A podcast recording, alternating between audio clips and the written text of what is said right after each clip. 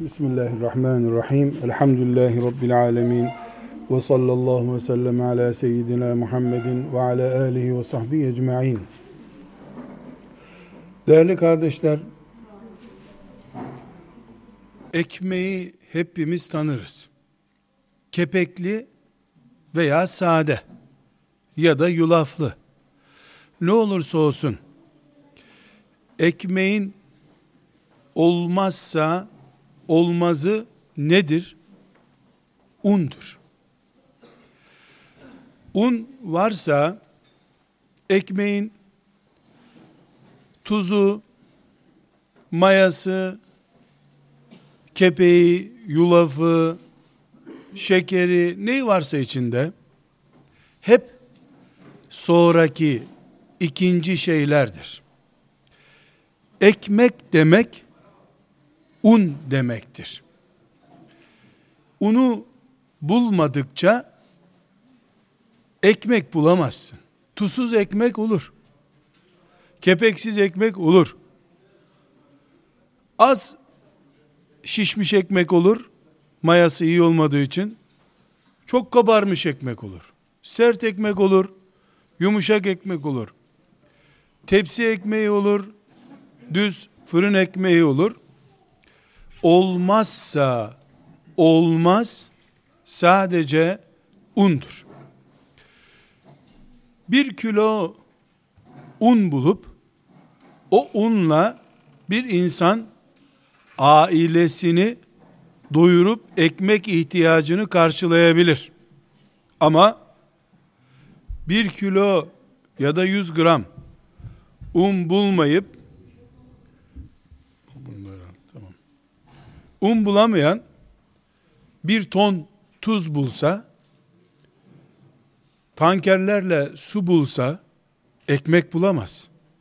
Çünkü tuz ekmeğin birinci maddesi değildir. Su ekmeğin birinci maddesi değildir.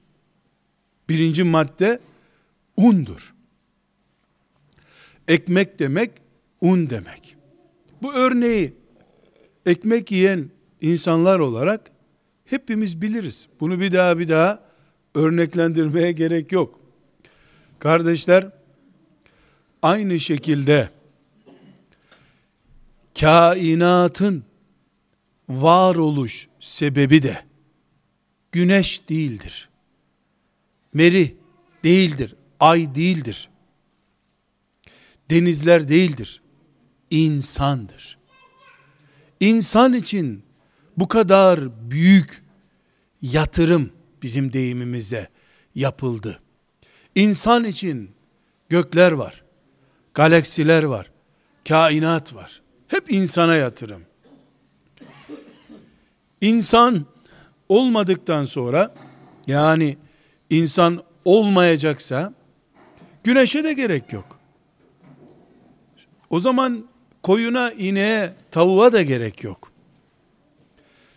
Tavuk, inek, güneş, okyanuslar, dağlar, yağmur, kar, su, her şey insana hizmet etsin diye. Melekler de şu kainatta insan için dolaşıyorlar. Kimisi denetliyor, kimisi yardım ediyor, kimisi koruyor. Her şey insan için. İnsan da ailenin ürünü. Aile demekle ne anlıyorsak insan o demektir. Biz aileden anladığımız şey bir nikahın birleştirdiği insanlar demektir.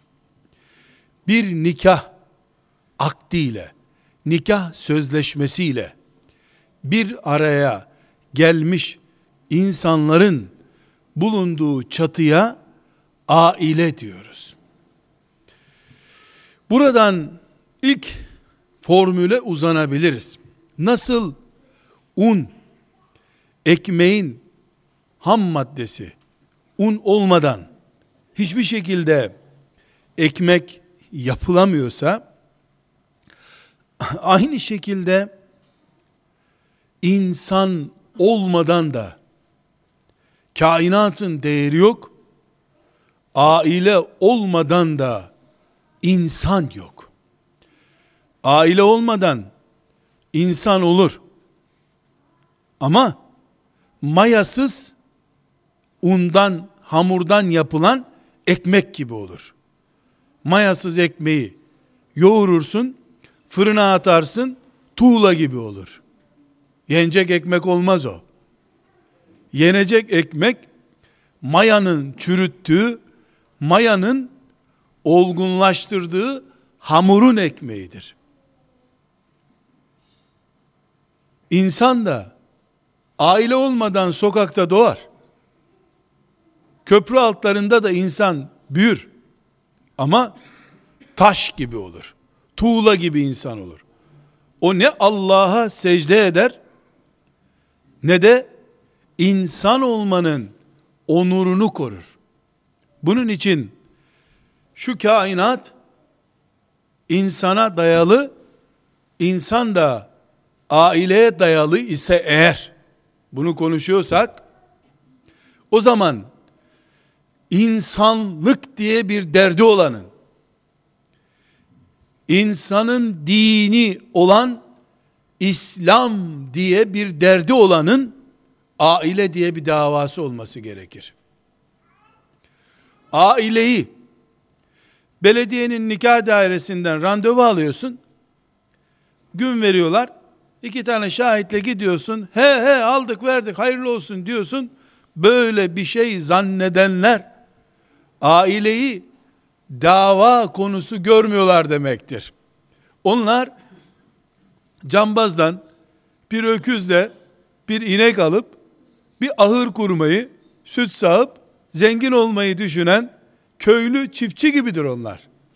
Onların öküz inek bulmasıyla iki insanın nikahla bir araya gelmeleri arasında bir fark görecek gözleri yoktur.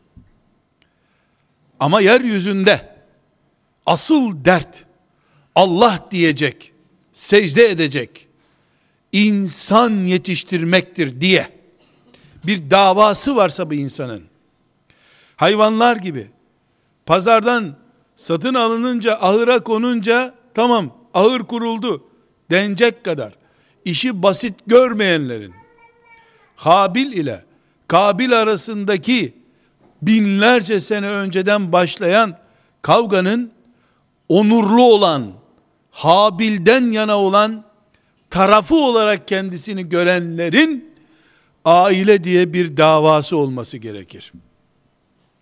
Çünkü insanın en büyük ve en ezeli düşmanı olan şeytanın da aile diye bir davası var kardeşler. Hepimiz belki de 10 defa 20 defa camilerdeki vaazlarda dinlemişizdir. Belki de bir cuma akşamı gittiğimiz bir sohbet meclisinde bu sözleri duymuşuzdur. Peygamber aleyhisselam efendimiz şeytanın akşam envanter çalışması yaparken, dokümanlarını toplarken, elemanlarını muhasebe ederken neler konuştuğunu Peygamber aleyhisselam efendimizden duymuşuzdur. Hani şeytan hadisi şeriften öğreniyoruz. Akşam elemanlarını topluyor, herkese ne yaptığını soruyor. Kimi diyor ki, işte filancanın namaz kılmasını engelledim, git git sen basit bir iş yapmışsın diyor. Kimini şu pisliğe bulaştırdım diyor, git git sen de basit bir iş yapmışsın diyor. Şunu yaptım, bunu yaptım, kimse beğendiremiyor. Şeytanın davası var. Şeytan dalla, budakla uğraşmak istemiyor. Kök kurutmak istiyor. Kökü kuruttum mu dal budak zaten kuruyacak düşünüyor. Onun için ben namaz bıraktırdım. Oruç tutturmadım. Şöyle ettim, böyle ettim, çaldırdım. Bunlar onun için daldan budaktan işler. Birisi gelip, onun adamlarından birisi gelip diyor ki sonunda, ben filanca Müslümanla filanca Müslümanın araları bozulup erkek karısını boşayıncaya kadar kışkırttım onları. Sonunda ayrıldılar. Diyor şeytan. O zaman diyor ki Peygamber aleyhisselam efendimiz haber veriyor.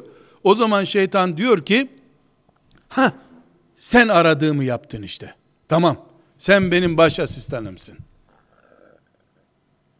Demek ki şeytan ta Adem aleyhisselamdan beri daha Adem aleyhisselamdan beri dava olarak Müslümanın ailesinin çökmüş olmasını istiyor.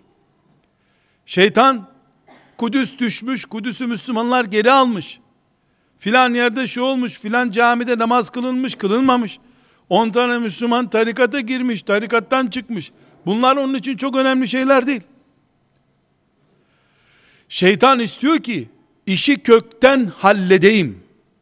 Şeytan filanca Müslüman sabaha kadar teheccüd kıldı. Bundan rahatsız olmuyor da nereden rahatsız oluyor? Filanca Müslüman eve girdi suratı asıktı. Kadının da suratı asıktı. Sabaha kadar birbirlerine bakmadılar. İkisi de sırtlarını vererek yatakta yatıp uyudular. Sabahleyin eyvallah demeden adam gitti. Kadın güle güle demeden oturdu keyfine baktı. Şeytan bunu istiyor. Şeytanın davası var. Şeytanın davası bu büyük çınarın, ağacın köklerini kurutup Muhammed Aleyhisselam'ın ümmetinin azalmasını sağlamaktır. Bunu kafirlere, Yahudilere kestirerek, doğratarak yapamayacağını çok iyi biliyor. Biliyor ki kesin Müslümanları dese e, kesmekle bitmiyor ki Müslüman. Kesmekle bitmiyor. Müslümanlar toplanıyorlar, kafirleri kesiyorlar. Şeytan adam kaybediyor bu sefer. En masrafsız e, savaş onun için oturduğu yerden düğmeye basarak, fiskos üreterek, dedikodu yaparak Müslümanların evlerini huzursuz hale getirmektir. Huzursuz evlerden, dava bayrağı dikilmemiş yuvalardan mücahitler çıkmaz. Kesinlikle çıkmaz. O evden sabah namazına giden olsa bile namazda Rabbinin huzurundaki haşmet ve azametle duramaz ki o adam.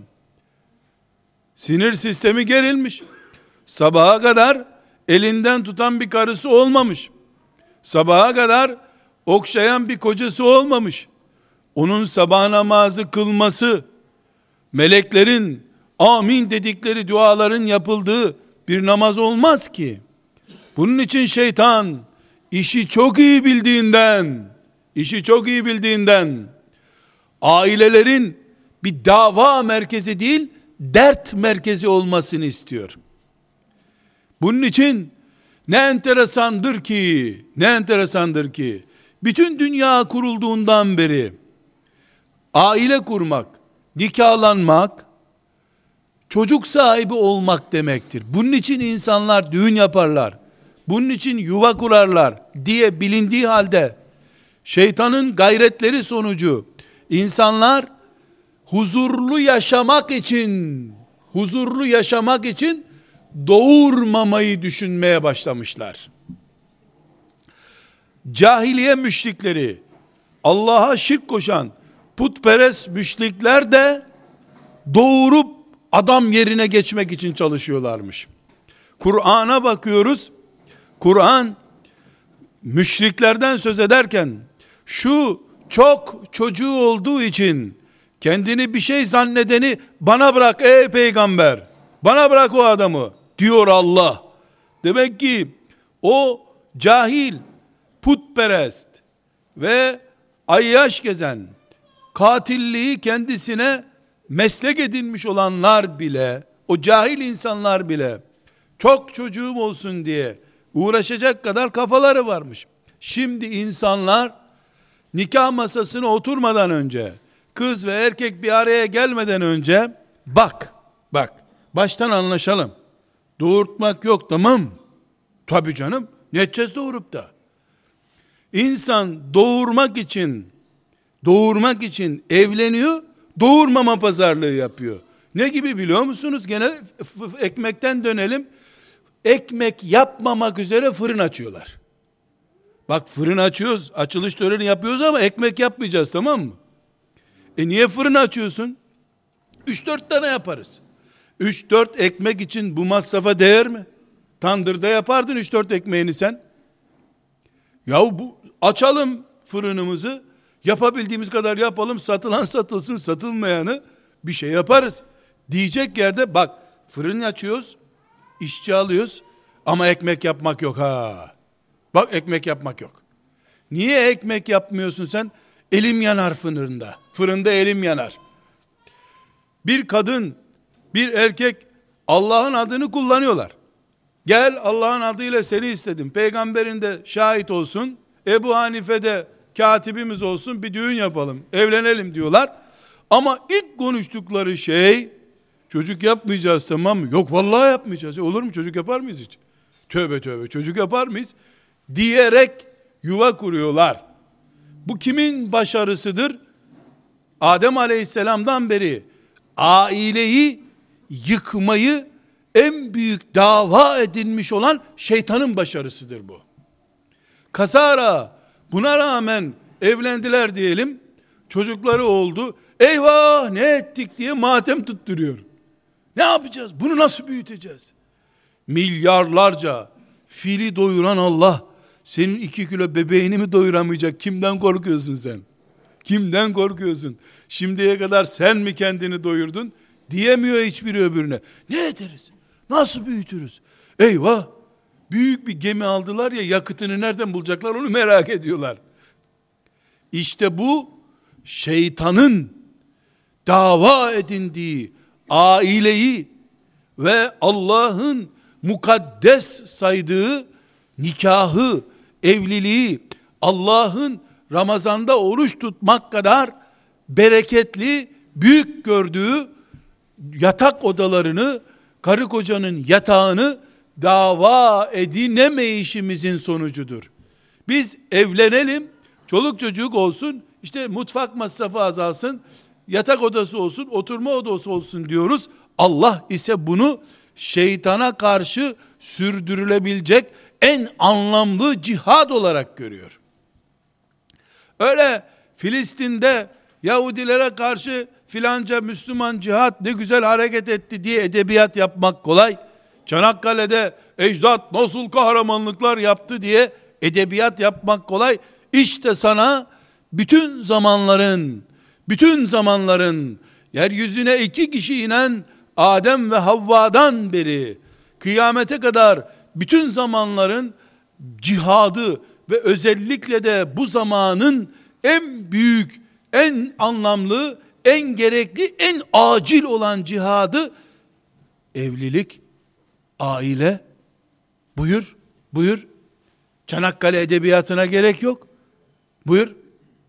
Çanakkale'ye gidenlerin, orada şehit düşenlerin doğduğu zamanlarda bir dilim ekmek için akşama kadar tarlalarda icarlık yapılıyordu. O kadar fakir fukaralık vardı. Ama on binlercesi orada şehit olacak kadar nüfus vardı. Şimdi insanlar yiyeceklerini koyacak yer bulamıyorlar. Atacak çöplük bulunamıyor. Evlerden yenenden fazlası çöpe gidiyor. Domatesin bile kabuğu soyulacak kadar Allah'ın nimetleri bollaştı. Kıtlık korkusuyla nesil katliamı yapılıyor. Bu şeytanın zaferidir. Müminlere karşı Allah'ın beklediği mümin neslin yetişmesine karşı büyük bir başarısıdır şeytanın. Bu Müslümanların hezimetidir böyle devam ederse. Kesinlikle aile diye bir davamız var bizim. Kudüs'ten aşağı bir dava değildir bu. Çünkü Kudüs'ü herhalde robotlar gidip kurtul, kurtarmayacak. Kudüs'ü buradan bir meleklerin göndereceği füzeyle geri almayacağız. Anaların doğurduğu, alimlerin yetiştirdiği insanlar Allah için cihad edip Kudüs'ü kurtaracaklar. Veya ümmeti Muhammed'in şu hizmetini yapacaklar.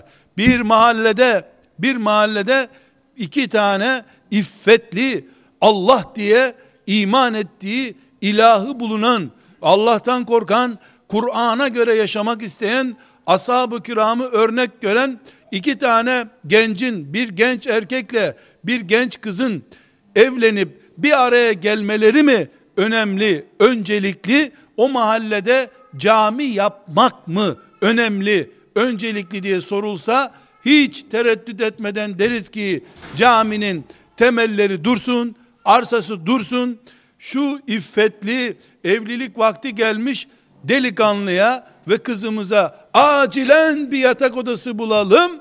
Çünkü çünkü camiyi beş sene yapmasak biz bir evin bodrumunda namaz kılarız. Sokaklarda da kılarız. Karların üstüne pardüselerimizi serer, namazımızı cemaatle kılarız, cuma bile kılarız karda Allah'ın izniyle. Ama insanı Çin'den mi getireceksin? Koca beton beton camileri yaptın. Neyle dolduracaksın? Neyle dolduracaksın? Çin'den oyuncak getirdin. Çin'den ayakkabı getirdin. Musluk getirdin. İnsan da mı getireceksin? Nasıl olsa kalabalık Çin. Bizim camiye 500 kişilik bir cemaat getirelim Çin'den mi diyeceksin? Yahu un yok un. Tuzu ne yapacaksın? Suyu ne yapacaksın? Tuzla suyu hamur yapsan ekmek olmaz ki ondan. Bize camiden önce, Kur'an kursundan önce, İmam Hatip'ten önce oraları iman edecek, imar edecek mümin, muvahhid insanlar lazım. Bu insanları dışarıdan ithal edemeyiz. Biz doğuracağız, büyüteceğiz. Büyütürken de Allah'a kul olduğu şuuruyla büyüteceğiz ki camiler dolsun, meydanlarda cihad edilsin, medreselere çocuk gönderebilesin. Zaten iki çocuk doğuruyorsun. Onların bir tanesi ben İmam Hatip okumam diyor. Öbürü de abim gitmedi ben de gitmem diyor. Ama İmam Hatip Koruma Derneği'nin de başkanısın mübarek. Cami derneği başkanısın. E benim çocuklarım hep kız. Kızlarını evlendirip niye onların torunların, onlardan olan torunlarını camiye getirmiyorsun? Ben cami yaparım, başkaları da namaz kılsın mı diyeceksin Allah'a? Davamız camilerden daha büyük bir davadır. Aile davası. Kardeşler bu davanın büyüklüğü üzerine çok daha fazla söz söylemeden bu davamızın nasıl azametini, büyüklüğünü ve yaygınlığını sağlayacağımız konusunda da birkaç noktaya temas edelim. Bir, bir, bu davamız yani aile davamız her geciken evlilikle zarara uğramaktadır. Her gecikmiş evlilik şeytanın bir günlük zaferidir. Her gecikmiş evlilik internete feda edilmiş iki insan demektir. Her gecikmiş evlilik yeryüzünde zina yayıldığı için, fuhuşun altyapısı oluştuğu için bereketin gideceği bir zarar ziyan demektir.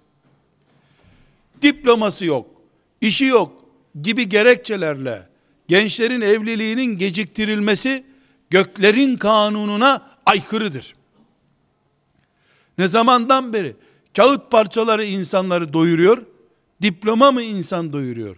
İşi olan yarın sabah gittiğinde seni işten attık denmiyor mu? Müdürün iki dudağı arasında değil mi iş? Ne zamandan beri rızkı Allah vermiyor da iş veriyor? Bizim imanımız gerçekçi olmayı emrediyor bize. Geciken her evlilik şeytana destek olmak aile davasına Adem Aleyhisselam'dan beri Habil'in eliyle, Lut'un eliyle, Nuh'un eliyle, İsa'nın eliyle, Muhammed Aleyhisselam'ın eliyle, ashab-ı kiramın eliyle sürdürülen iffet ve namus savaşına, mukaddes aile davasına vurulmuş bir darbedir. Özellikle, özellikle genç kızlarımız 30 yaşına yaklaştığı halde hala evlilik şımarıklığı içinde olmaları, hala a evlensem mi, evlenmesem mi? Acaba filan prens mi beni ister yoksa filan prens mi ister diye kendisini dünyada herkesin kapısına gelip bir gün muhakkak yalvararak isteyecekleri bulunmaz bir kraliçe zanneden anlayışları büyük bir zarardır. Kardeşler Ayşe ile Ahmet evlenmedikleri zaman 25-30 yaşlar ilerleyip evlenmedikleri zaman zarar sadece o evlenmeyen gençlerin değil ümmetim insan kaybediyor benim. Her geciken evlilik ümmeti Muhammed'in internete karşı kaybıdır. Yahudiye karşı zayiatıdır. Azalıyorum. Küfür çoğalıyor. Ben azalıyorum. Evlenmemek kimsenin hakkı değil.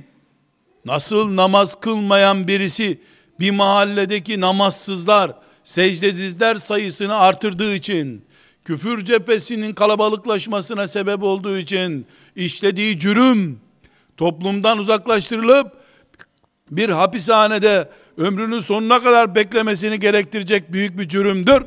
Evlenmemek, kudrete rağmen, imkana rağmen evliliği geçir, geciktirmek ümmetime karşı işlenmiş bir suçtur.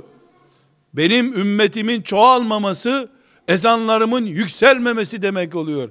Yeryüzünde her bir la ilahe illallah'ın bir kere fazla söylenmesi, Allah'ın rızası demek değil mi?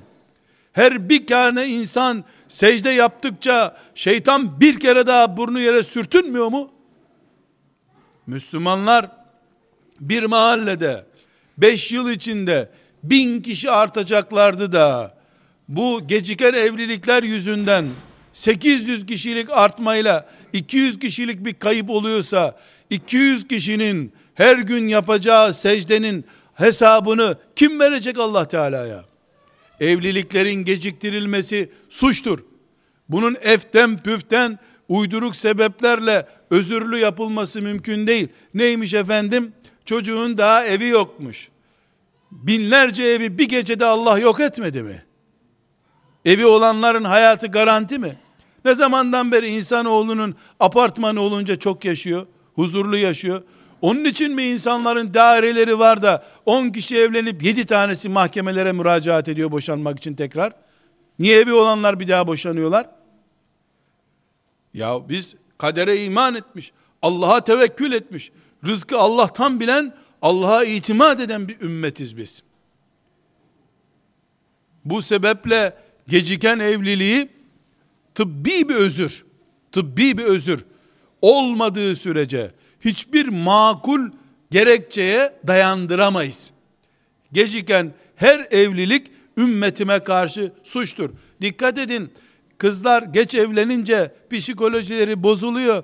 İşte stres atıyorlar, yüzleri hep sivilce oluyor gibi sebepleri zikretmiyorum. Onlar çok basit şeyler.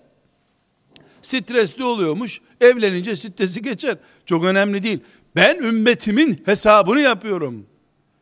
Ben istiyorum ki benim ümmetim her gün bir milyon artsın. Allah diyenler yeryüzünde çoğalsınlar. Alkol kullanmayanlar çoğalsın, kullananlar azalsın. Şeytan da tam tersini istediği için ağacımın kökleriyle oynuyor. Evliliği geciktiriyor. Geciken her evlilik internet kablolarına takılıp çarpılmış bir genç demektir. Bunun hesabını hacca gitmiş baba veremez. Bunun hesabını tarikata girip zikir çektiği için hiçbir hacı anne ödeyemez. Hesap Allah'ın hesabı. Bu kainatta düzen evlilik üzerine kuruldu. Bunun için bunun için bu kainatta Allah'ın kurduğu düzene uyularak devam edildiği sürece huzur olur. O zaman samanlıklar insanlara mutluluk verir. O zaman insanlar aç bile olsalar birbirlerine bakarak da doyarlar. Ama bu düzen Allah'ın kurduğu şekilde değil de bizim bozduğumuz şekliyle sürerse hepimiz görüyoruz ki ekmek bizi bir daha doyurmuyor. Evlerimiz bizim için huzur kaynağı olmuyor. Kendi elimizle bindiğimiz dalı kesmeye mecbur kalıyoruz. Kardeşler, aile davamızın ikinci sorunu, yani şeytanın bize zafer kazandığı, bizim mağlup olduğumuz aile davamızda ikinci derdimiz erkeklerin kadınları, kadınların da erkekleri kendi istedikleri gibi bulma arzularıdır. Sen kendin pasta yapıyorsun, poğaça yapıyorsun, börek yapıyorsun. Saatlerce uğraşıyorsun. Kitaba bak, telefon et burası bu mu olacaktı? Önce yağ mı sürecektim, peynir mi sürecektim? Yarım saat uğraşıyorsun. Atıyorsun fırına, tüh gene böyle olmamış diyorsun. Elinle yaptığın poğaçayı beğenemiyorsun. Hatta ve hatta resim çiziyorsun. Şurası olmadı, burnu uzun oldu eziyor. Allah'ın başka bir kadının karnında yarattığı bir kadın, bir erkek senin istediğin gibi nasıl olur? Öyle bir kadın yok ki dünyada. Öyle bir erkek yok ki dünyada. Ancak senin sevdiğin renkten boyalanırsa, senin sevdiğin renkten cici bici elbiseler giyerse, o boyasına, elbisine bakarak, ha tam benim aradığımdı dersin. Eve götürüp de abdest alıp yüzündeki boyaları, cilaları silince, vah ulan bu bu değilmiş dersin. Hiç kimsenin aradığı gibi bir insan yoktur. İnsan kendisini bile beğenmiyor ki. Şöyle aynanın karşısına geçip benden iyisi olmaz demiyor ki insan. Berbere gidiyor şuramı kes, şuramı yap. Şu renk giyiyor, şunu giyiyor. Kuşağı böyle, düğmesi böyle. İnsan da kendisini allaya bullaya kendi kendini beğeniyorsun sen. Kendi kendini bile beğenmiyor insan. Doktora gidiyor şuramı estetik yap, buramı postetik yap. İnsan kendini beğenmiyor ki Allah'ın ona eş olarak takdir ettiği erkeği veya kadını beğensin. Davamızın en büyük ikinci sıkıntısı Müslüman erkeklerin kalıptan çıkmış emrinde bir cariye gibi kadın arayışlarıdır. Aynı şekilde kadınların da onların her emrine itaat edecek, onların güzelliği önünde ebediyen pes edecek.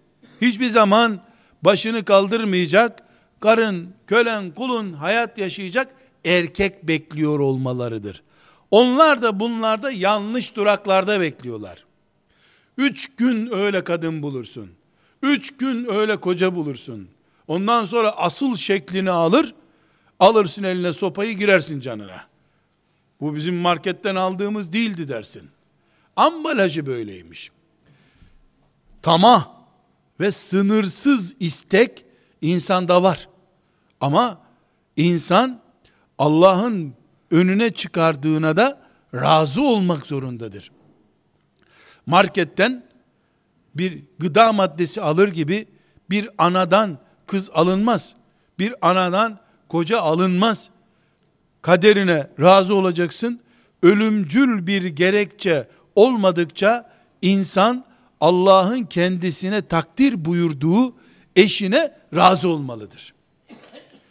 Bu rızasızlık, bu doyumsuz göz elbette başka nedenlerden de kaynaklıyor. Şeytan bizi en büyük davamızdan vuracak. Köklerimizi hızarla kesip doğrayacak ya. Elbette ne yapıyor? Sen bu karın güzel değil. At bunu camdan. Git başka al marketten demiyor. İş yerindeki filan kadını allayıp pullayıp senin önüne koyuyor. Bir gün iki gün el alemin karısı diye bakmıyor. On gün sonra el alemin karısı ama adamın şansı varmış. Baya güzel karısı var herhalde. Diyor. 20 gün sonra bakışlar biraz daha değişiyor. Sonra kendi karısına geliyor bakıyor. Allah Allah bunlar değişik kıtadan herhalde. Bizim iş yerindekine benzemiyor bu diyor. Derken kadın da kadın da şeytanın başka bir kablodan gelen ağlarına takılı olduğu için o da bu sefer sen niye şöyle ettin böyle ettinle huysuzlaşıyor. Zaten bu adam kaymak üzere o da onu arkadan dürtünce kayıyor. Halbuki elin tavuğu kaz görünür diye erkek bakmalıydı. Kadın benim olan, Allah'ın bana helal ettiği güzeldir. Haramın cazibesinin ne kıymeti var diye düşünmeliydi. Ciddi bir doyumsuzluk ve nankörlük ailemizi istila etmiştir. Elbette bunun dediğim gibi çevre baskıları var. ABC baskıları var. Mesela bir kadın aklı varsa, biraz aklı çalışıyorsa, tam değil, biraz aklı çalışıyorsa ebediyen evine televizyon sokmaması lazım. Çünkü eve girmiş bir televizyon demek, işten argın yorgun gelen adamın televizyonun aynasına çıkacağım diye kilolarca boyalanmış, allanmış, bullanmış, eviren çeviren, iblise rahmet okutmuş kadınları saatlerce seyretmesi demek. Zavallı kadın, saatlerce stüdyoda hazırlanmış bir kadın kadar ne kadar güzelleşecekçe televizyondan kalkıp yatak odasına gelen kocasına aynı güzellikte görünecek. Adam saatlerdir stüdyoda güzelleştirilmiş çirkin mahlukları seyrediyor. E geliyor yatak odasına bakıyor ki Fesubhanallah Allah bize bunu nereden buldu bu kadar tipsiz bir şeyi. E sen de gidip yatak odasını stüdyo gibi kullansan, yatak odasında seni de menajerlerin, senin karını da, senin kocanı da menajerler gelip boyasalar, allasalar, budaklasalar, pompalasalar, şişirleseler, 20 yaşında olduğu halde 18 yaşında gösterseler, senin hanımın da, senin kocan da güzel olacak. Akıllı bir kadın, kocasının kimle mesajlaştığını arayacak yerde evine televizyon sokmasın. Evine müstehcen resim basan kadın sokmasın. Müstehcen resimleri bulunan gazete sokmasın. Ve ve eğer eğer bir erkek karısının kendisinden soğumasını istemiyorsa aynı taktiklere sahip olsun. Çünkü göz üç kere masum görür. Beş kere dikkatsiz görür. Onuncu defa gördüğünün kölesi olur göz. Göre göre gördüğünü aramaya başlar. Akşama kadar gördüğü motifleri yatak odasında görmeyen göz olmaz. Film izliyorsun akşama kadar. Filmde affedersiniz şöyle dersiniz böyle dersiniz. Ah ah derken subhanallah. Bu film çevirenler var ya. Bu mübarek dünyada yaşamıyorlar. Ne medeni, ne nazik insanlar. Bir de o hainleri, o sahtekar iki yüzleri kendi kocalarıyla konuşurken bir görsen ya evde. Nereden biliyorum? Mahkeme salonlarından biliyorum. Hiçbirinin 10 sene sürmüş kocası yok. Hiçbiri 10 sene evli kalmamış. Onlar birbirlerine ah canım tatlım şekerim vallahi çok memnun olurum. Bir çay rica etsem. Ne demek canım sen kalkma. Evde böyle yapsalar ikinci düğün masrafına katlanır mı adamlar? Film gereği şeytanın teşvikleriyle bu rolleri yapıyorlar. E bakıyor ki olan hayatta bizim kadın canım bir çay ister misin sorduğu yok lan. Bu filmdekilerden bir tane bulmak lazım. Filmdekilerden bir tane buldun mu sen de film oldun zaten. Biz ikinci tehlikeden söz ediyoruz. İkinci tehlikemiz aile yuvalarımız niye devam etmiyor? Bu aile davamız, mukaddes davamız, iblisin tuzaklarına neden takıldı? Bunun ikinci nedenini konuşuyoruz. Birbirimizi tatmin edemiyoruz. Onun yerine senede bir eve bir vitrin, bir dolap, bir sandalye ne varsa artık yeni ne çıktıysa biz dört tarafı çevrilmiş kimsenin görmeyeceği eve mukaddes diyoruz. Yatak odası mukaddestir. Birbirlerinin şehvetini söndürüp birbirinin itfaiyesi olan kadın ve koca mübarektir. Ne kadar mobilyan varsa derdin o kadar vardır. Akıllı bir erkek mobilya parası verir mi? Ver mobilya parası. Kadın onları temizleyeceğim diye uğraştıktan sonra akşam sana hoş geldin demeye vakti yok. Yoruldu yattı zaten kadın. Temizlikçi bile baş edemeyecek kadar mobilyanın olduğu evde insan sağlığı diye bir şey olur mu? Deterjan insanların ekmeği, suyu, tuzu olmuş o zaman. Şeytan boşanın, boşanın. Hepiniz zina yapın der mi hiç? O kadar aptal mı hain? Boşanın demez. Mobilya alın der. Camdan bak öbürünün evi nasıl görünüyor der. Hayatta anlamadığım şeylerden biri bir evin dışını niçin süslü yaparlar bunu anlamıyorum. Evin içindekine anlam veriyorum. Oturunca koltuğa, çek yatağa, karşımda güzel bir levha göreyim derim.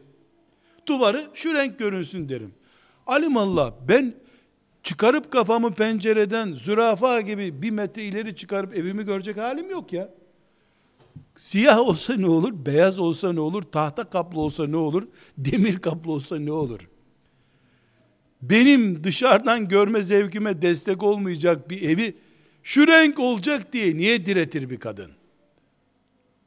Bak balkonu şu kadar olsun demesi yerden göğe kadar haklı.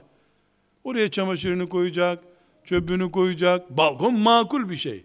Evin dışına niye takılıyor? Niye takılıyor biliyor musunuz?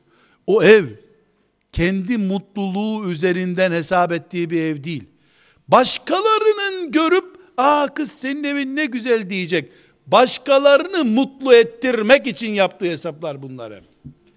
Kendisi aç birisinin başkasının tokluğu üzerinden hesap yapması akıl kârı mı? İşte bu değerleri kaybettik biz. İçini dolduramadık aile davamızın. Biz dolduramayınca mobilya doldurdu. Eşya doldurdu. Hepimiz aklımızı başımıza almak zorundayız. Kardeşler, bir büyük sıkıntımız daha bizi Allah yarattı. Onun şeriatını kenara iterek aile düzeni kurmaya çalıştık. Onun şeriatından uzaklaştığımız her santim fersah fersah bizi huzurumuzdan uzaklaştırdı. Bile bile huzurumuzu körelttik. Bile bile kendimizi yamaçlara sürdük. Ne yapacağız peki? Yapacağımız iş çok basit. Tekrar şeriatımıza döneceğiz. Şeriatımız ne emrettiyse o. Kur'an ne dediyse. Peygamber aleyhisselam efendimiz ne dediyse. Kadınlarımız erkeklerimizi ikaz etmeli. Demeliydi ki sen neden cemaate gitmiyorsun benim gibi bu evde namaz kılıyorsun sen? Çünkü her gün beş defa Allah'tan korkarak secde eden erkek, Allah'ın sigortaladığı koca demektir. En azından yani sadece namaz bakımından söylüyorum. Kardeşler kısa bir madde daha ilave edeyim. Evlerimizin, ailemizin en büyük kaybettiği değerlerden biri yatak odasının aktivitesinin zayıflatılmasıdır. Bir koca, erkek olan koca, bir kadın, hanım olan kadın, 365 günlük bir yılda, bir saate yaklaşmış olan 100 defalık cinsel ilişkiye mecburdur. Tıpta da mecburdur, şeriatta da mecburdur. Bu sayı aşağı düştükçe onun yerini koltuk alır. Çanak çömlek alır. Perdeler alır. Kadın da erkek de yatak odasını yüzde yüz aktif hale getirmelidirler. Zira Allah'ın kanunu yani insanı yaratırken ki kanunu budur. Biz yeni bir kanun üretemeyiz. Hormonları alınmış kadın olamaz. Hormonları şusu busu koparılmış, kendisinden atılmış erkek olamaz. Olursa arızalı zaten.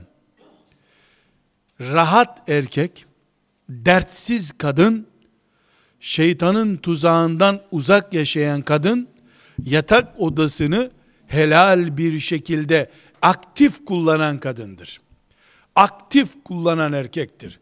Burada küçük bir yanlış var. Bütün dünyada bütün dünyada yatak odası hep erkeklerin cımbızla aradığı kadınların ihtiyaç duymadığı bir yer gibi gösterilir. Billahi yalandır bu. Billahi yalandır. Erkek üç defa yatak odasına muhtaçsa kadın da üç buçuk defa en azından muhtaçtır. Ama propagandalar ve erkekleri azgın boğa gibi gösterme propagandası ama araba lastiği satarken de kadınları lastik malzemesi gibi reklam olarak kullanma anlayışı sürecek. Erkek şehvetine düşkün, çılgın, kadınlar cennetten gelirken şehvet getirmemişler. Hiç orada kalmış şehvetleri. Kim buna inanır? Buna tıp inanmıyor değil mi? Tıp inanmıyor. Ama kadınlar inandı gösteriyorlar. Saf saf erkekler de ya olan biz bu kadınları delirtiyoruz herhalde diyor. Kim kimi delirtiyor onu Allah bilir. Kimsenin kimseyi delirttiği yok. Herkes birbirine muhtaç bu dünyada. Birimiz tavuk, öbürümüz yumurtayız. Kimin kiminden çıktığı belli değil. Hep birbirimizden çıkıp duruyoruz biz. Huzurumuz bizim ancak Allah'ın bünyemize koyduğu şehvetlerin söndürülmesiyle mümkündür. Bu şehvetleri söndürmek için de Allah kadına hiçbir ihtiyaç koymayacak. Kadının asla ihtiyacı yok. Erkek de çıldırıyor. Şimdi birine 100 gram nükleer silah koymuş Allah. Öbürüne de hiç böyle bir ihtiyaç koymamış. Ve evleneceksiniz diye şart koşmuş. Zulmetmiş olmaz mı Allah kuluna o zaman? Kadınlara zulmetmiş olmaz mı?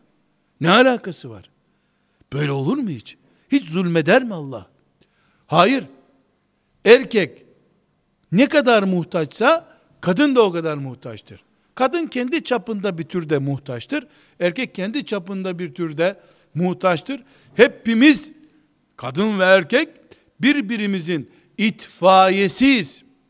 Eğer yatak odalarında birbirimizin şehvetini, ateşini söndürmezsek şeytan o ateşte birbirimizi tutuşturacak.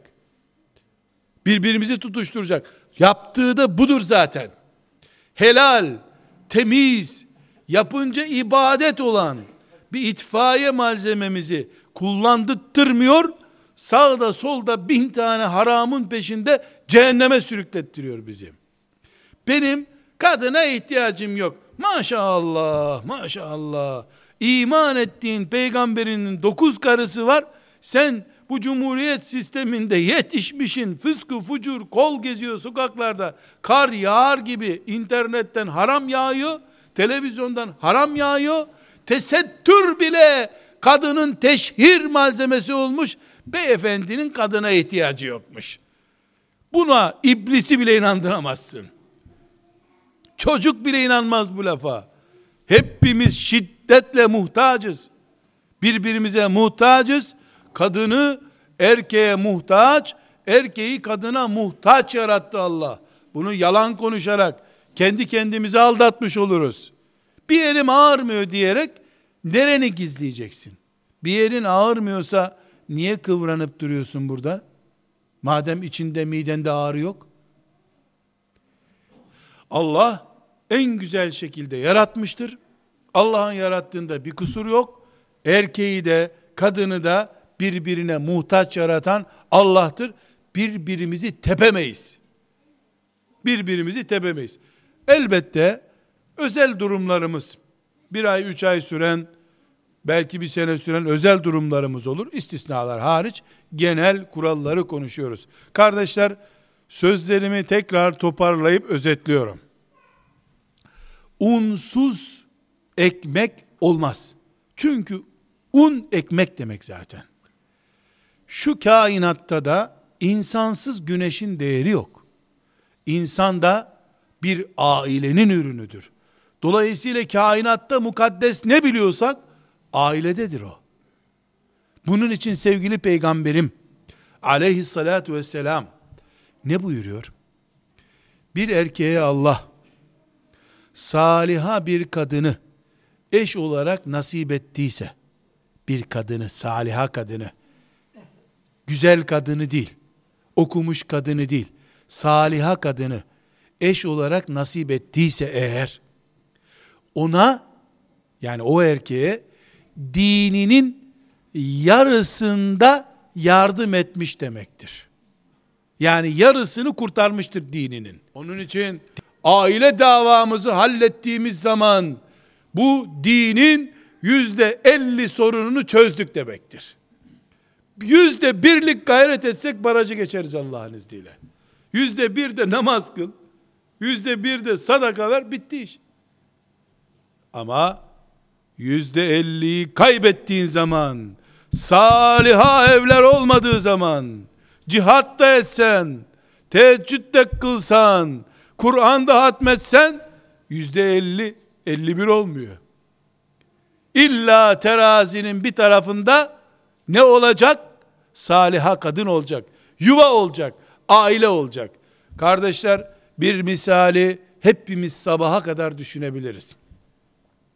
Peygamber aleyhisselam Efendimiz Hıra'dan indiğinde hanımı Hatice'nin yanına gitti. Korktuğunu söyledi. Hatice de bu işlere bulaşmasaydın. Senden başka Mekke'de kimse yok mu? Cami hocası baksaydı bu işe deseydi. Bugün İslamiyet ne halde olurdu? 23 yılda İslamiyet'in veda hutbesi okunur muydu? O gün Hatice'si korkma Muhammed çık Allah seni utandırmaz arkandayım ben deyip kocasını cesaretlendirdi de 23 yıl sonra Hatice görmedi ama Allah'ın sayısını bildiği kadar melekler cahiliyenin faizini de ayaklarımın altına koydum, ezdim diyen Muhammed Aleyhisselam'ı gördüler. Kardeşler sorumuz şu.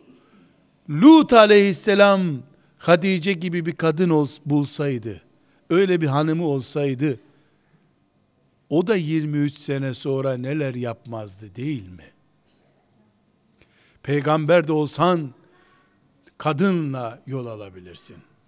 Bunun için davamız, aile davamız, Kudüs kadar belki de bir açıdan bakıldığında Kudüs davamızdan daha mübarektir, daha acildir.